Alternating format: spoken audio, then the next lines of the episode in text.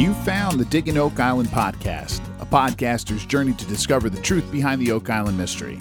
I'm Dave McBride. Thank you so much for downloading and listening. If you've been listening to and enjoying our little show here, please consider helping out the show by becoming a patron. Go to patreon.com slash digging oak island to learn more.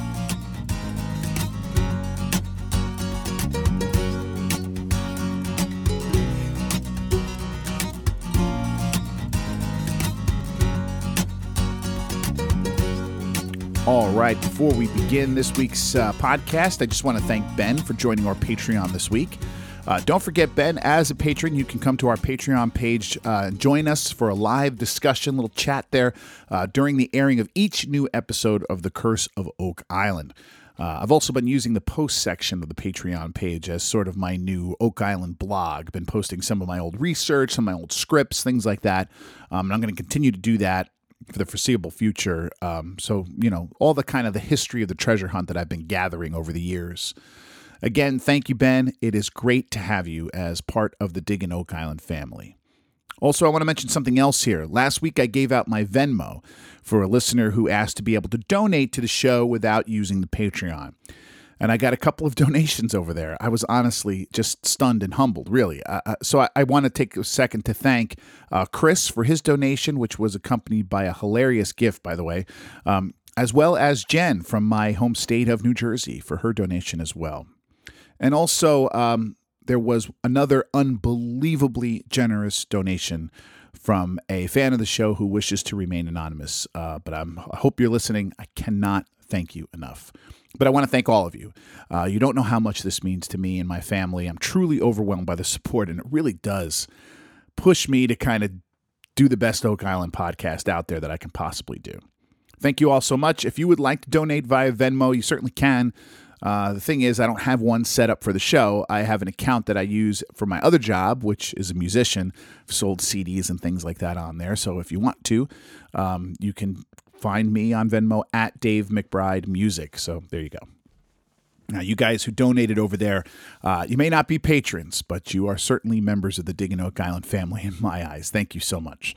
Uh, and if you would like to uh, help out the show and not through a donation, please, please go to Apple Podcasts, Spotify, or wherever you get your podcasts. Leave us a five star rating and review. For some reason I don't quite understand. That goes a long way to getting new listeners to the podcast, and that always that always is a good thing. All right. Let's get to this week's comments and questions from you guys. Um, I think we should start with a listener named Seth who asked, Happy Tuesday, Dave. Maybe I wasn't paying attention, but since when was this season set to only run 15 episodes? There's been no drawn out multi week teasing of an impending season finale. Seems abrupt and odd. Or again, maybe I wasn't paying attention. Could it be that we're going to get a cliffhanger? One will have to subscribe to an upcoming History Channel streaming service to see conclude. Consider my tim- my timbers shivered, Seth. All right, and let me say, Seth, you weren't the only one who I saw weren't questioning this. Um, and Seth also sent along an article from some online magazine um, that also called this week's episode the season finale. Well, by the time this podcast posts and you guys are um, are listening to me here, I think you'll already know that this week's episode of The Curse of Oak Island was indeed not the season finale. The confusion most likely stems from the fact that there is no new episode next week because the History Channel is airing this multi part special on Abraham Lincoln for President's Week. This kind of confusion has happened before. Believe me, this is not the first time uh, that people have thought this because the scheduling that History Channel puts out on your TVs and stuff tends to be a little uh, non specific. But it does give me a chance to mention something that we can maybe do next week here on the podcast. I think instead of taking the week off, uh, maybe we should do a sort of mid-season sort of listener comment show, maybe part report card, part questions, that kind of thing.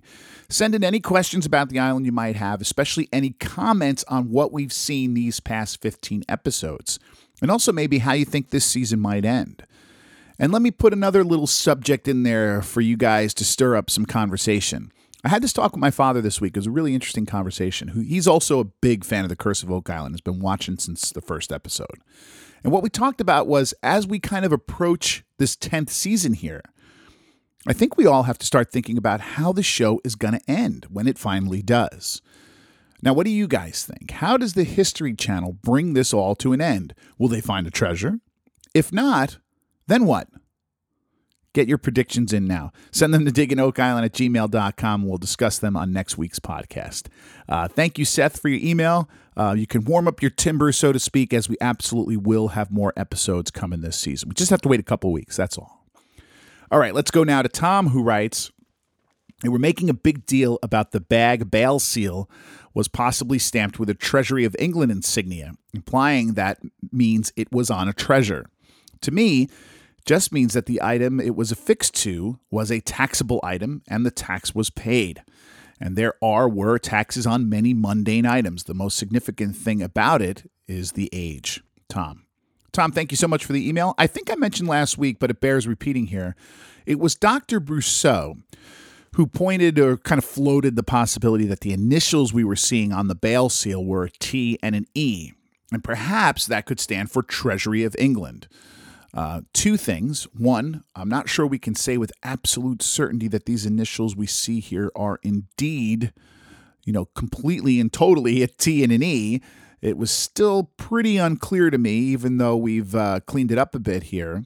Although those two letters, T and E, certainly seemed like a very good possibility and, and, and, and, a, and a reasonable one for sure.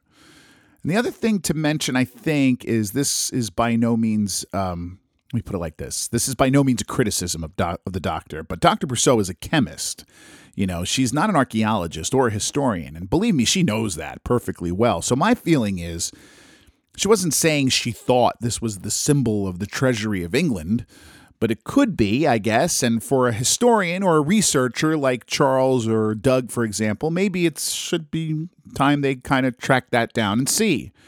That was kind of how I read it. Almost like the editing made it seem that that this is what she thought it was. But if you actually kind of go back and watch it again, she's just sort of throwing out an example. And my guess is they edited out the 15 other T and E's she thought it could be, you know. But again, just because this is what she was doing, it doesn't stop the editors from uh, you know from focusing on it like it was a fact. Like now she mentioned this, so it must be the Treasury of England. And, and I'll also let me tell you this. Uh, I said this last week as well. Um, I spent some time, not that much time. I I will happily admit, trying to track down this symbol, or for that matter, any symbol from the Treasury of England that might be affixed to a bale seal, and that might look a little bit something like what we see here. But I didn't have any luck. So um, if you guys were able to do so, please send that information along. Digginoakisland at gmail.com. And Tom, I do agree. If by some chance this speculation that this was a stamp originating with the English Treasury, uh, if this turns out to indeed be the case, then that is not evidence of a buried treasure, not at all. But most likely just an indication that the taxes on whatever this bale seal was used to um, to seal was indeed paid. That's really it. But as I also said last week, this is still a great find in my mind. What is it doing here between the possible age and what it was used for, the known history of Oak Island? Would indicate that this is kind of out of place. It was, really was fascinating for me, for sure. Um, but uh, that fascination is going to take a little bit of a turn with our next email. Thank you so much, Tom. And while we're on the subject of the bale seal, let's go to John, who writes Hi, Dave. When the bale seal was first discovered, I immediately thought coconut coir. Coir was baled like hay, John. And I still believe it is, John. Um, without turning this into a coconut farming podcast, a subject I have absolutely zero qualifications to talk about, let me just say that coconut coir has and has always had a lot of agricultural applications, even to this day. So here is the problem with, with what rises from your theory that this was a bale for coconut coir. Let's say this was indeed from a bale of essentially what is coconut fibers being transported centuries ago on a ship sailing off the coast of Nova Scotia.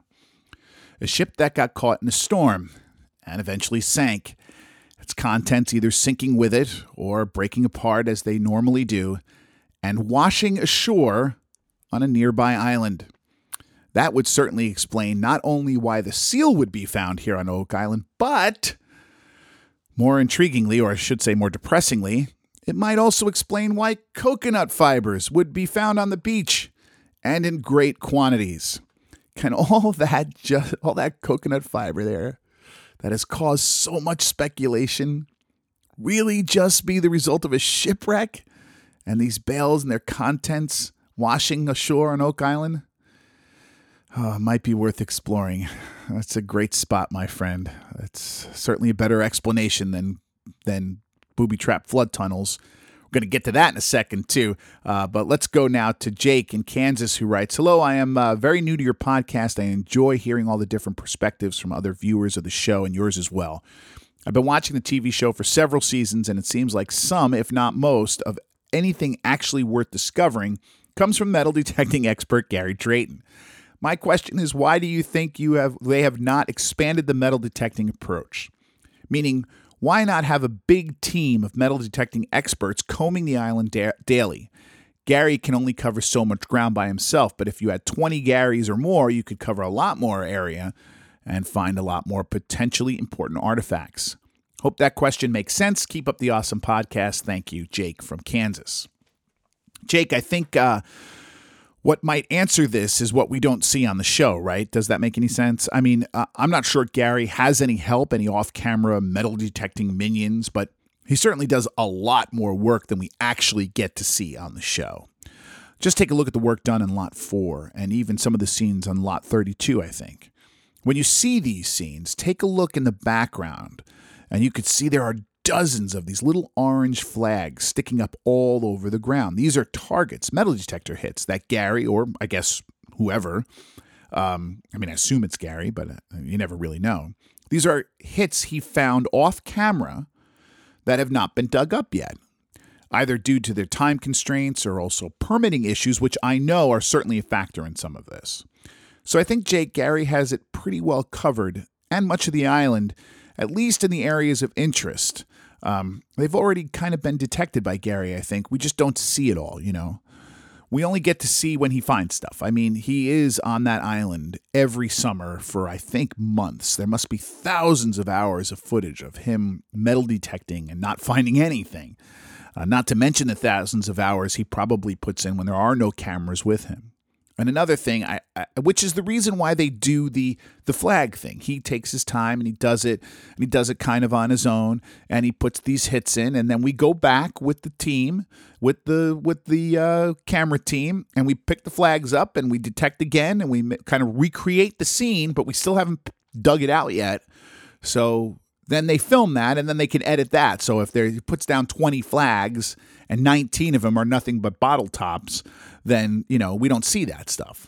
I hope I'm kind of making sense. Another thing here, I, I think it I think the reason it seems sometimes that Gary is the only one who ever finds anything is because, let's face it, he's the only one really looking outside the money pit or the swamp, right? The Laginas have always put their focus on big projects the money pit, the swamp, and for a few seasons, the Smith's Cove, right? But outside of those big operations, those big projects, the only one that looks like they're really spending time searching in other areas of the island is Gary. I guess that's kind of a long winded say, way of saying that I think Gary has it covered. My guess is Gary would say the same thing.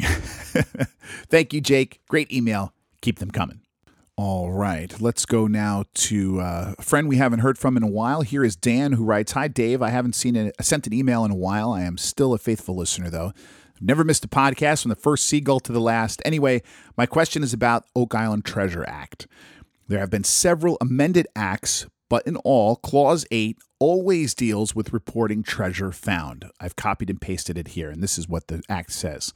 When a person, whether or not the holder of a license issued under this act discovers or recovers any treasure on Oak Island, that person shall immediately make a report in writing, verified upon oath, to the minister setting out full particulars of A, the treasure discovered or recovered, B, the location of the discovery, and C, the place at which the treasure may be imp- inspected by the minister or by some person on the minister's behalf. So, my question is Do you know if Canada has a Freedom of Information Act like the USA? Maybe someone you know or a listener could go down to the courthouse and do an FOI and see if any fines have been reported. That would certainly answer the skeptics who say they already found something. Also, it would let us know if they did find anything this season, last year. Anyway, just a thought, Dan. Uh, Dan, I'm not a lawyer. I've, um, but my guess is that if there is something in the in Canada equivalent to the Freedom of Information Act, that one would probably have to be a Canadian in order to get access to such information. And alas, I am not a Canadian. But I know we do have some listeners here who are. Do we have any volunteers? Who Dan, I mean your logic is pretty tight, right? So much so, it's it's such good logic so that I, I think I would kind of be stunned if someone else hadn't thought of this already and then just came up empty, which is the reason why we haven't heard anything. But that shouldn't stop us from trying, right? So if there are any Canadian listeners out there who want to do some digging, pun very much intended, uh, you know where to uh, send those results should you find anything out with your uh, search through the government, digginoakisland at gmail.com. And Dan, let me also just add this. I am not a believer in these uh, conspiracy and skeptical people who think they found something and they're just holding it for the uh, purpose of extending the show. Uh, I I think that is a nonsensical idea. And the biggest reason is because doing so would be almost impossible. And I've said this so many times, but these kind of conspiracies like this always fall apart with me when one has to consider how many people would have to be in on this. And unless whoever found this also wants to essentially break the law, we're now also assuming that this person, whether it be the Laginas, are risking, you know, breaking this act and therefore breaking the law in the minds of the local government but also, if they didn't and they did report it, for some reason the government has to be in on this conspiracy too, including the person who inspected it, the person who took the call, the person who filled out the paperwork, the person who entered the paperwork into the computer, and on and on and on and on. And it just, that kind of stuff just falls apart.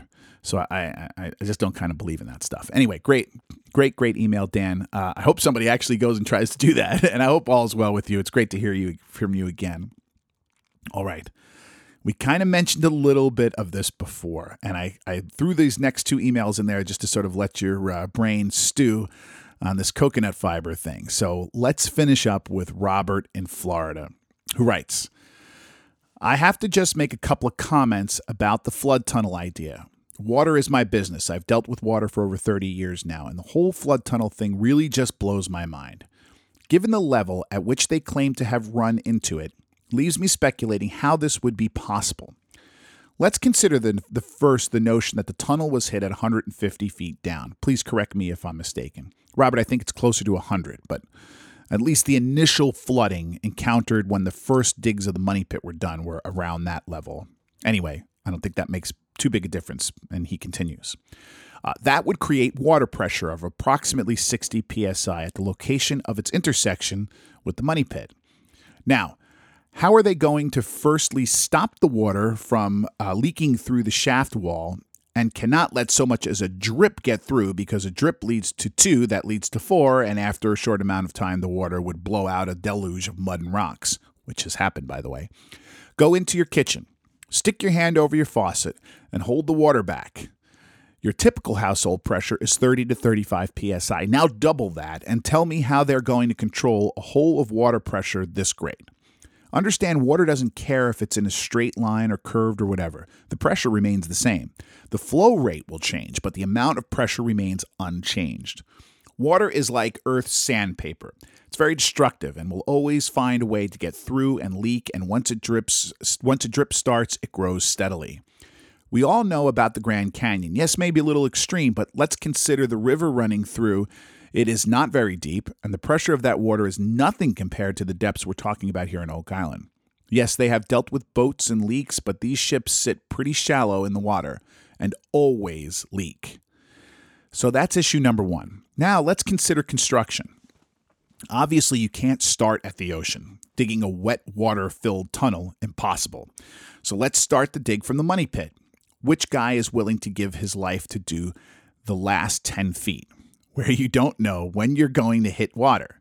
Is this the bones found in the money pit? Of course it was. That means the tunnel flooded before they got the tunnel sealed and waterproofed. The dig would have to start at the money pit since trying to start from the beach and, and land at the pit is unthinkably difficult, if not next to impossible. They would ha- also have to provide bellows to pump air in for the tunnel builders and survive each day. So these problems are not totally unimaginable, but will require more than just getting in and digging. Lots of talk about the difficulty of digging the money pit, but everything given, digging flood tunnels makes the money pit dig a piece of cake. So to me, the whole flood tunnel idea just doesn't hold water, excuse the pun. What do you think, Robert, in Naples, Florida? Well, Robert, you kind of nailed it there. I, I, and now the thing is, for a long time, I was fairly convinced that something happened at Smith's Cove, something really big, right? And literally until this very podcast, I had not heard many great explanations as to what could have caused this something, if not human activity. So I think as a good background, what we can do here uh, is go back to Randall Sullivan's book, uh, The Curse of Oak Island, the story of the world's longest treasure hunt, um, and how he describes the discovery of what happened on Smith's Cove. He writes, quote, and this is re- referring to the first company, I think the Truro company, who uh, found there's some sort of connection with Smith's Cove. He writes, the company noticed almost immediately that all of the large stones had been removed from a considerable expanse of the beach. Then, when high tide began to ebb, the men observed that this section of the beach gulched forth water like a sponge being squeezed, as McCully described it. The men stared at the water bubbling up through the surface and realized this couldn't be happening naturally. They began to shovel away the sand and stones. At a depth of three feet, the Truro crew found a two inch thick layer of brown stringing material they believed correctly to be coconut fiber. Below that was a thick layer of decayed eelgrass or kelp, there was and still is some debate as to which. Tons of coconut fiber, and most likely eelgrass, were pulled away and piled in heaps all along the shoreline until the workers revealed a compact and remarkably clean mass of beach rocks protected from the sand and gravel on the surface of the beach by a six inch thick mat of coconut fiber and eelgrass. The men of the Truro Company could only guess how many tons of sand and clay had been removed from the surface of the beach to make room for both the filter and the rocks beneath, but it had to be a hundred thousand pounds at least. That work had gone into this, the work that had gone into this was stupefying to contemplate because what had been created was a giant insulating sponge spread out for a length of 145 feet along the shoreline between the high and low tide marks. So, because of that, right, and because of things like that that I've read over the years, I really did think that something happened here. But Robert, you and our listener John from before are starting to make me question all that now. Certainly, if something crazy did happen here, that something certainly might not be a booby trap flood tunnel system or anything like that, for the reasons you, you point out. As I mentioned earlier, this bale seal that we're talking about now makes me think that possibly the coconut fiber could have been from shipwreck and not specifically brought here for this flooding system. I mean, that's what this bale seal might indicate to me. And maybe it really is possible that we've all been just misreading this evidence for all of these centuries, myself included, and that this company who originally did this work found this stuff, wasn't sure really what could be here, how this could have been done, and then like many a treasure hunter and many a you know somebody doing work like this filled in the blanks with their own imagination. Unfortunately i think that idea is very possible because really i have always felt like you robert that the idea of digging this booby trap at least in the way these theories suggested really put this just like randall sullivan says really put this whole thing this whole work done here to a new level that just seemed incredibly difficult to comprehend. Now, having said that, years ago I interviewed author and historian Tony McMahon, who's an expert on the Knights Templar. And I asked him if these things that we're talking about in Oak Island, like the money pit and the flood tunnel system, could have been done by the Knights Templar. And he said something like, well, on their lunch break, really, that the Templars have done far greater and more dangerous projects than this. But despite that, the sticking point with me has always been this idea that the booby trap system, it just seems like such an incredibly difficult task. And I just don't understand the point of it. And your email, Robert, really solidifies that for me. Now, take your email and add to that this bale seal. And now I'm questioning one of the parts of this whole mystery that I always hung my hat on as a real indicator of something mysterious on Oak Island. I'm not kidding, guys. This is all happening right now in real time as I'm going through this. My Smith's Cove bubble is bursting as I think more and more about this. Put it this way we've always said, why would you find this coconut fiber in mass quantities here? How could that possibly be? Coconuts don't grow around here. Somebody had to put it here.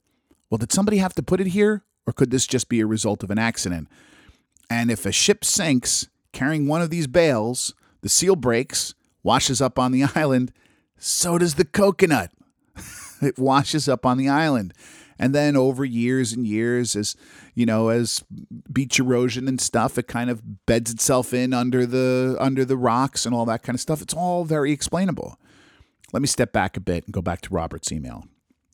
I think, at least as far as the flood tunnels are now concerned, I think how I feel adding this bale seal thing is that I need proof that such a thing actually exists. Meaning, I need proof that the water and the flooding that we've seen in the money pit for these 225 years is indeed not natural.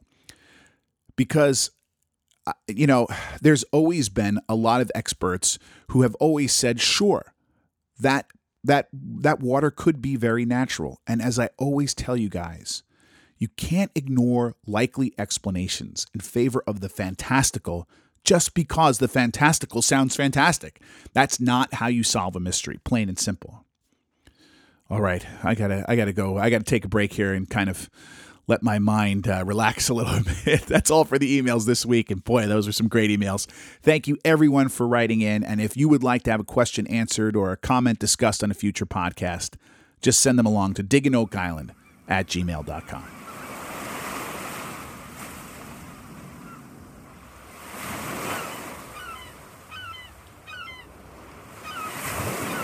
It's time to talk about season 9, episode 14 of The Curse of Oak Island called Eyes and Boot in the Ground.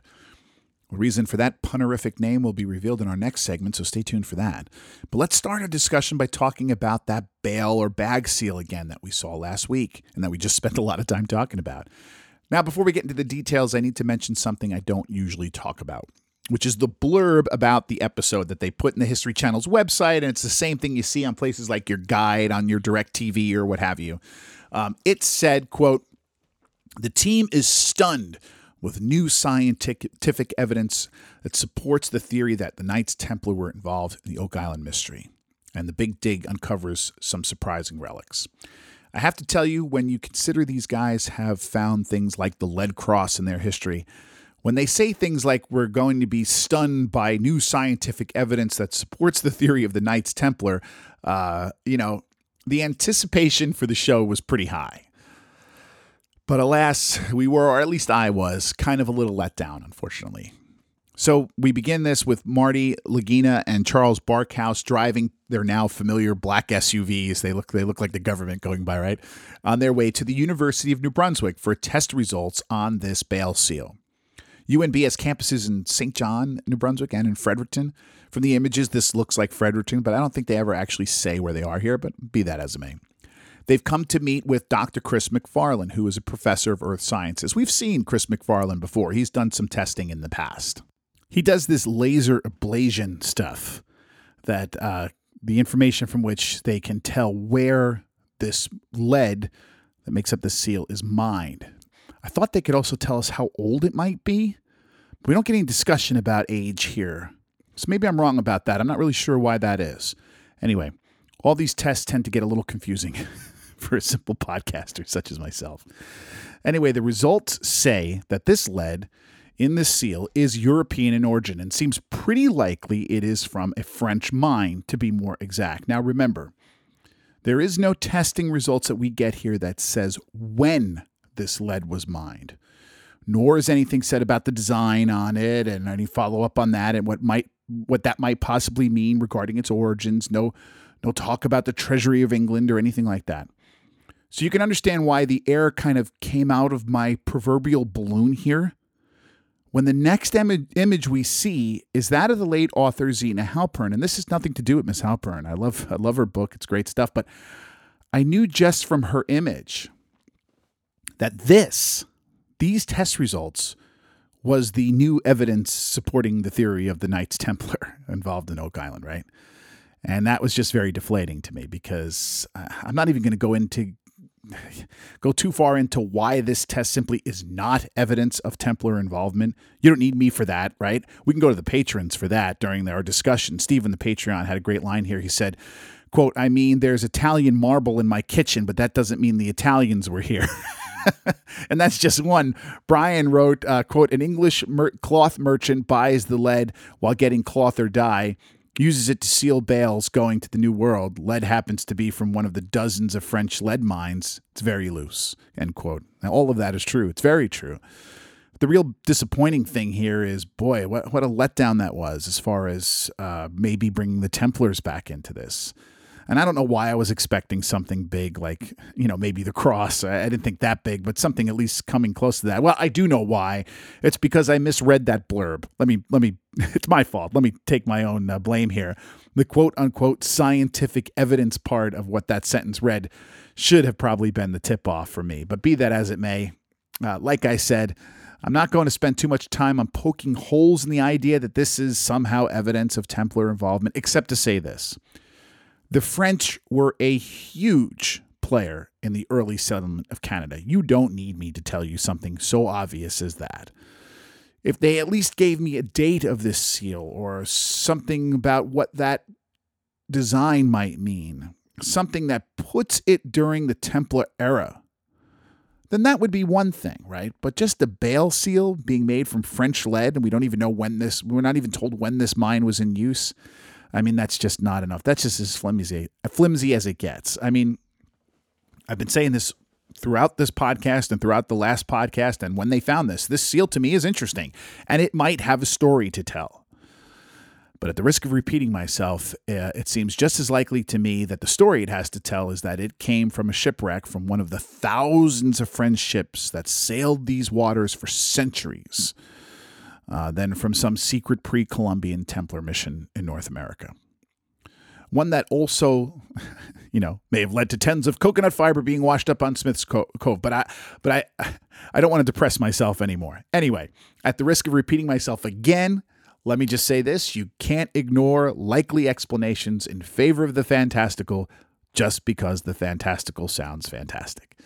That's not how you solve a mystery. So this might have some great stories to tell, but the Templar one is uh, a pretty big stretch. Anyway, all right, let's take a quick stop over at the swamp before we focus in on the money pit. Alex Lagina and David Fornetti are here to do ground penetrating radar scan on the area of this new Stone Wharf or Stone Road or whatever they're calling it this week.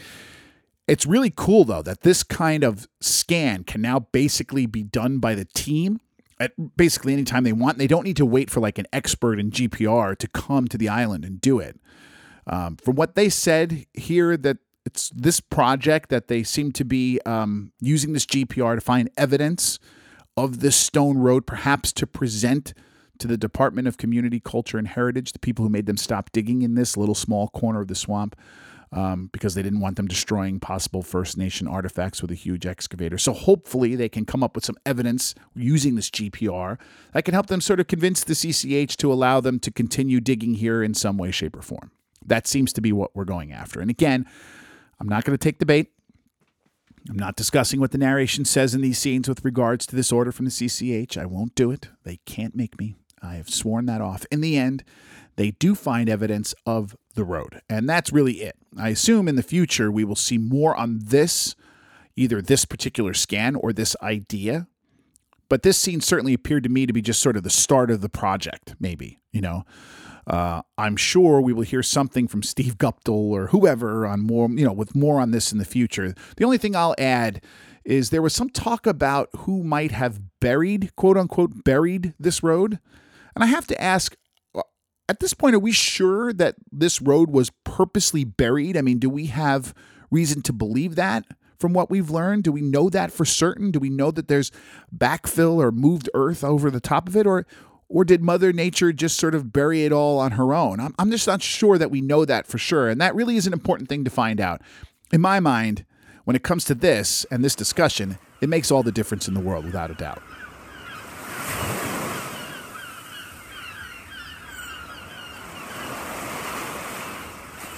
All right, it's time to talk about the work done over at the Money Pit. That's where the bulk of this week's episode took place, and I imagine that will be the case for the remainder of season nine. A stop here and there to do some testing, maybe uh, check out an artifact or two they found over somewhere else, but most of the actual work we're going to see, I think, from this point on, is going to be these giant caissons, which, if memory serves, we're supposed to see four of them throughout the year, and we saw most of the first one, although not all. Um, that's assuming, of course, one doesn't pull up the Ark of the Covenant before we get to see all four. Speaking of which, I assume this giant hammer grab must have some sort of treasure sensing device, right? And will know to sort of stop and grab very carefully should it come across, across some priceless religious artifacts, right? Anyway, I digress. This week, the episode begins right where last week's left off as we see the first can, which they named TF1, beginning to be oscillated down to the earth. Amazing stuff, really, watching them do this. Just for some reference, this caisson is up in the C1 area. It's up in sort of the northwestern side of the Money Pit area. Now, before we talk about the work being done here, I have to stop and point out perhaps the weirdest piece of narration I've heard in quite some time on this show. We see this quick shot of Laird Niven with a notebook, and he's sort of watching the work being done. And Clotworthy says something like the only way Laird can help now, the only way Laird can help the team now is by documenting the work being done. And then he blames the quote unquote new government regulations or something like that for this being that all Laird can do for the team now. I have no idea why this was said.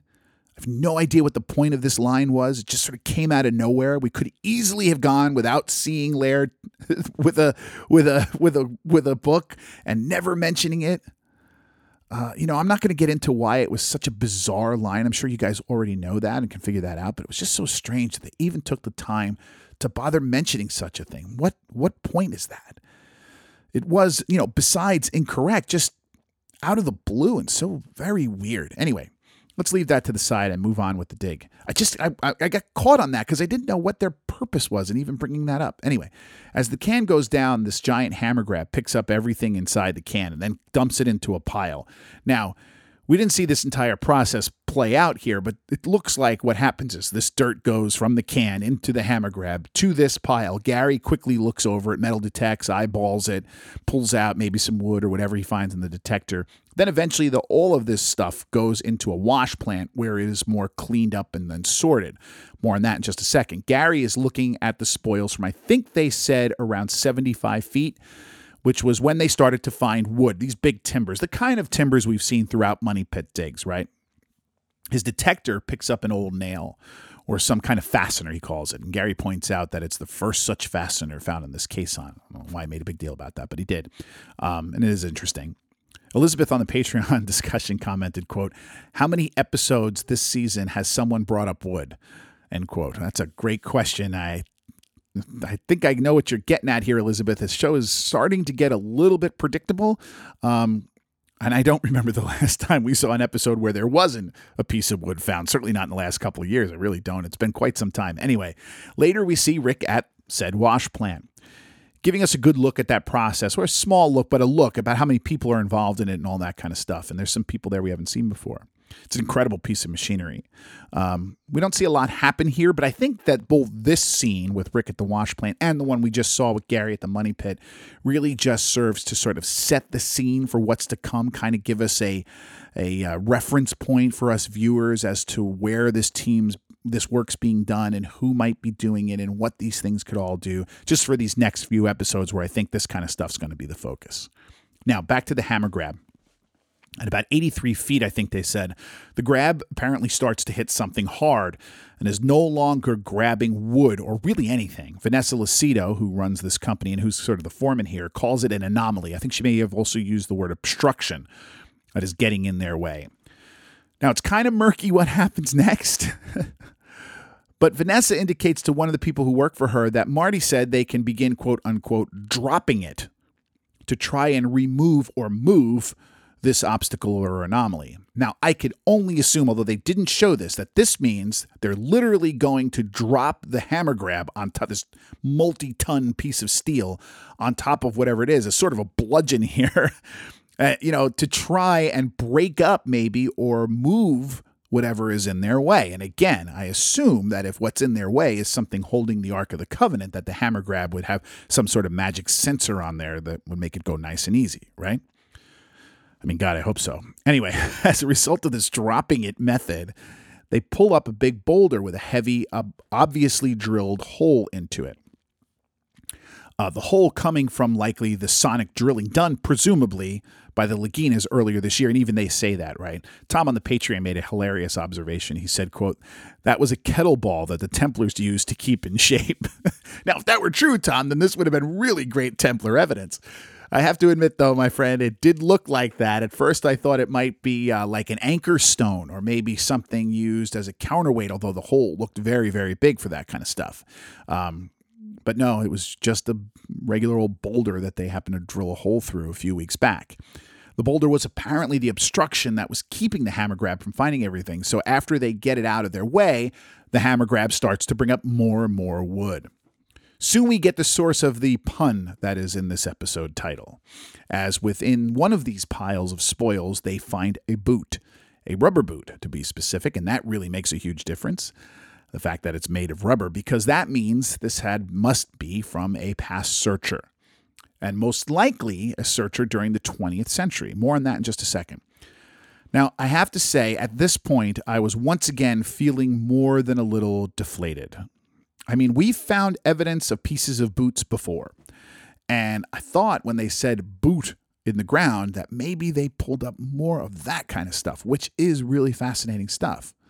But the deflating thing is because this boot is modern, what it tells me is that all of this wood and everything else that they think they might have found, they might be on over here, everything that pointed them in the direction of dropping a can here could now all be considered just searcher in origin. Doug Crowell admits later that this find was pretty disappointing for the team. Now, a few minutes later, Doug tells the guys that there are there is a maker's mark on the boot, and he kind of starts to try to change the narrative to make it a little less disappointing. It says the boot was made by the Kaufman Company. Laird and Doug looked it up, and it seems this company made just such a boot during the first decade of the 20th century. He specifically said something like 1908 and 1909, causing Doug to conclude that this boot must have come from one of the workers involved with a group called the Old Gold Salvage and Wrecking Company. This was a short lived treasure hunting group on Oak Island that was made most famous for having a young Franklin Delano Roosevelt as one of their investors and enthusiasts. This was when Roosevelt was in his 20s before he ever ran for office, when he was like a law clerk or something like that. But there are letters. Uh, you know, Roosevelt remained interested in the uh, Oak Island treasure hunt really for the rest of his life. And there are letters he wrote to his friends who were also involved in the Old Gold Salvage and Wrecking Company many years after they they left the island, and even during his presidency, if I'm not mistaken. So this was something that he was he was keen on for sure. Now the photo of FDR on Oak Island is undoubtedly one of the most famous images of all time and is often used to lend sort of an air of legitimacy to the treasure hunt, right? I mean, after all, FDR even thought there was a treasure, that kind of thing. But the photo can be a bit misleading, if I'm honest. It's not like FDR was there for years with a shovel and a shaft 100 feet underground. He was just sort of an investor. Remember, he was incredibly rich. So was his, all his whole family was. And as far as we know, FDR only visited the island for a couple of days during this time frame. But his interest in Oak Island was, as I mentioned, very, very real. Remember, Roosevelt spent many summers during his youth and also in his adulthood at the Delano Summer Cottage on Campobello Island, which is in the Bay of Fundy. It's right on the coastal border between Maine and New Brunswick. It's literally just across the bay from Nova Scotia, but don't get me wrong, this is a huge bay. so it's not like it's close, right? But it's certainly close enough, though, to explain a young Franklin's interest in this treasure and his knowledge of this mystery. Others would say his interest stems from being a Freemason. Uh, James McQuiston would argue likely that it would come from his family's connection to the Mayflower, of which there is a concrete and very tangible connection. I mean, if I recall correctly, there are even stories of young young Franklin uh, searching for Captain Kidd's treasure on some other island up there when he was a kid. But I, I got to be totally honest here. My memory is a bit sketchy on that one. It's been a while since I read a FDR biography, but I do have that in my head. Either way, finding something here in these spoils that connects to FDR and his time here is certainly very, very cool. And a great reminder of this fascinating chapter of Oak Island history. But Billy Gerhardt is not wrong by any means when he points out here that Roosevelt and his old gold salvage and wrecking company didn't find anything. Now, again, as I said before, Doug tries to temper the disappointment by saying these guys thought they were near the money pit, and therefore maybe this caisson is also right by the money pit. And that's not wrong. And then there's also the fact that they were indeed, like so many before them, foiled by water and flooding and Maybe they just never made it all the way down to whatever was down there. As far as I know, though, they did get down close to 150 feet. So we have much further to go here before we can call this first caisson a failure. But I have to tell you, this was not a great development in my mind by any means. I mean, I love the history. I love taking times to talk about these little chapters in Oak Island's past, and FDR's is a fascinating chapter. But I have to agree with with Billy, this really does feel like bad news for the team, and it does feel like sort of a death nail for TF1. Uh, it does feel like this idea of C1 being the un, untouched place where there's a vault. I mean, remember, seismic data was telling us there was a vault here or a, an opening here. So, uh, is that really what we're seeing? Or is what we're seeing just a, a result of the work done all those years ago by FDR and his old gold salvage and wrecking company. Probably my favorite name of any searcher company ever come to Oak Island. But just so we don't end things here on a downer, because I, I do feel like I'm I'm being a bit of a downer about this entire episode, even though I was absolutely gripped by it. I just want to read um, to you what our patron Dan wrote in the chat at the end of the episode, and, and, and I think this really says it for me. He said, quote, I think you actually have to be there to truly appreciate the magnitude and scale of what they are doing. Hats off to the Laginas, end quote. Absolutely, Dan. We forget about that in the midst of these conversations, in the midst of these criticisms, and trying to cut through this. But man, oh man, this operation is nothing short of absolutely breathtaking. Go back, guys, and watch the first episode, the first season again man, oh man, we got to hand it to these guys. They have come a very long way.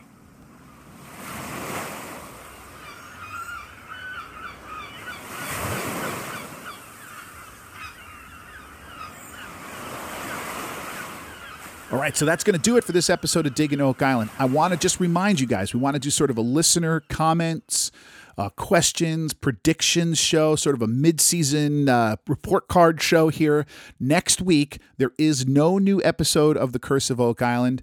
Um, so we're not going to talk about the show, but we I want to continue to talk about the history and everything that we have seen in this first season. So get all that stuff in, digginoakisland at gmail.com. Patrons, you can do that on the Patreon.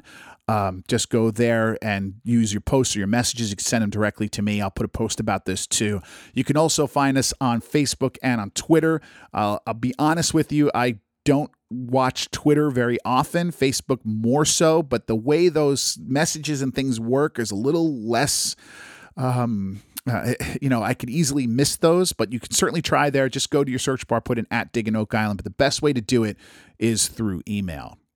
Uh, shameless plug time, as I always say this week uh, at this point in the show. Don't forget, every Wednesday afternoon, 2 to 5 p.m., tune into WDVR FM. You can find me hosting and DJing a radio show called the Bourbon Street Bistro from 2 to 4 p.m., play the music of New Orleans. And then from 4 to 5 p.m., I host another show called Island Vibes, where we play music with sort of a tropical feel.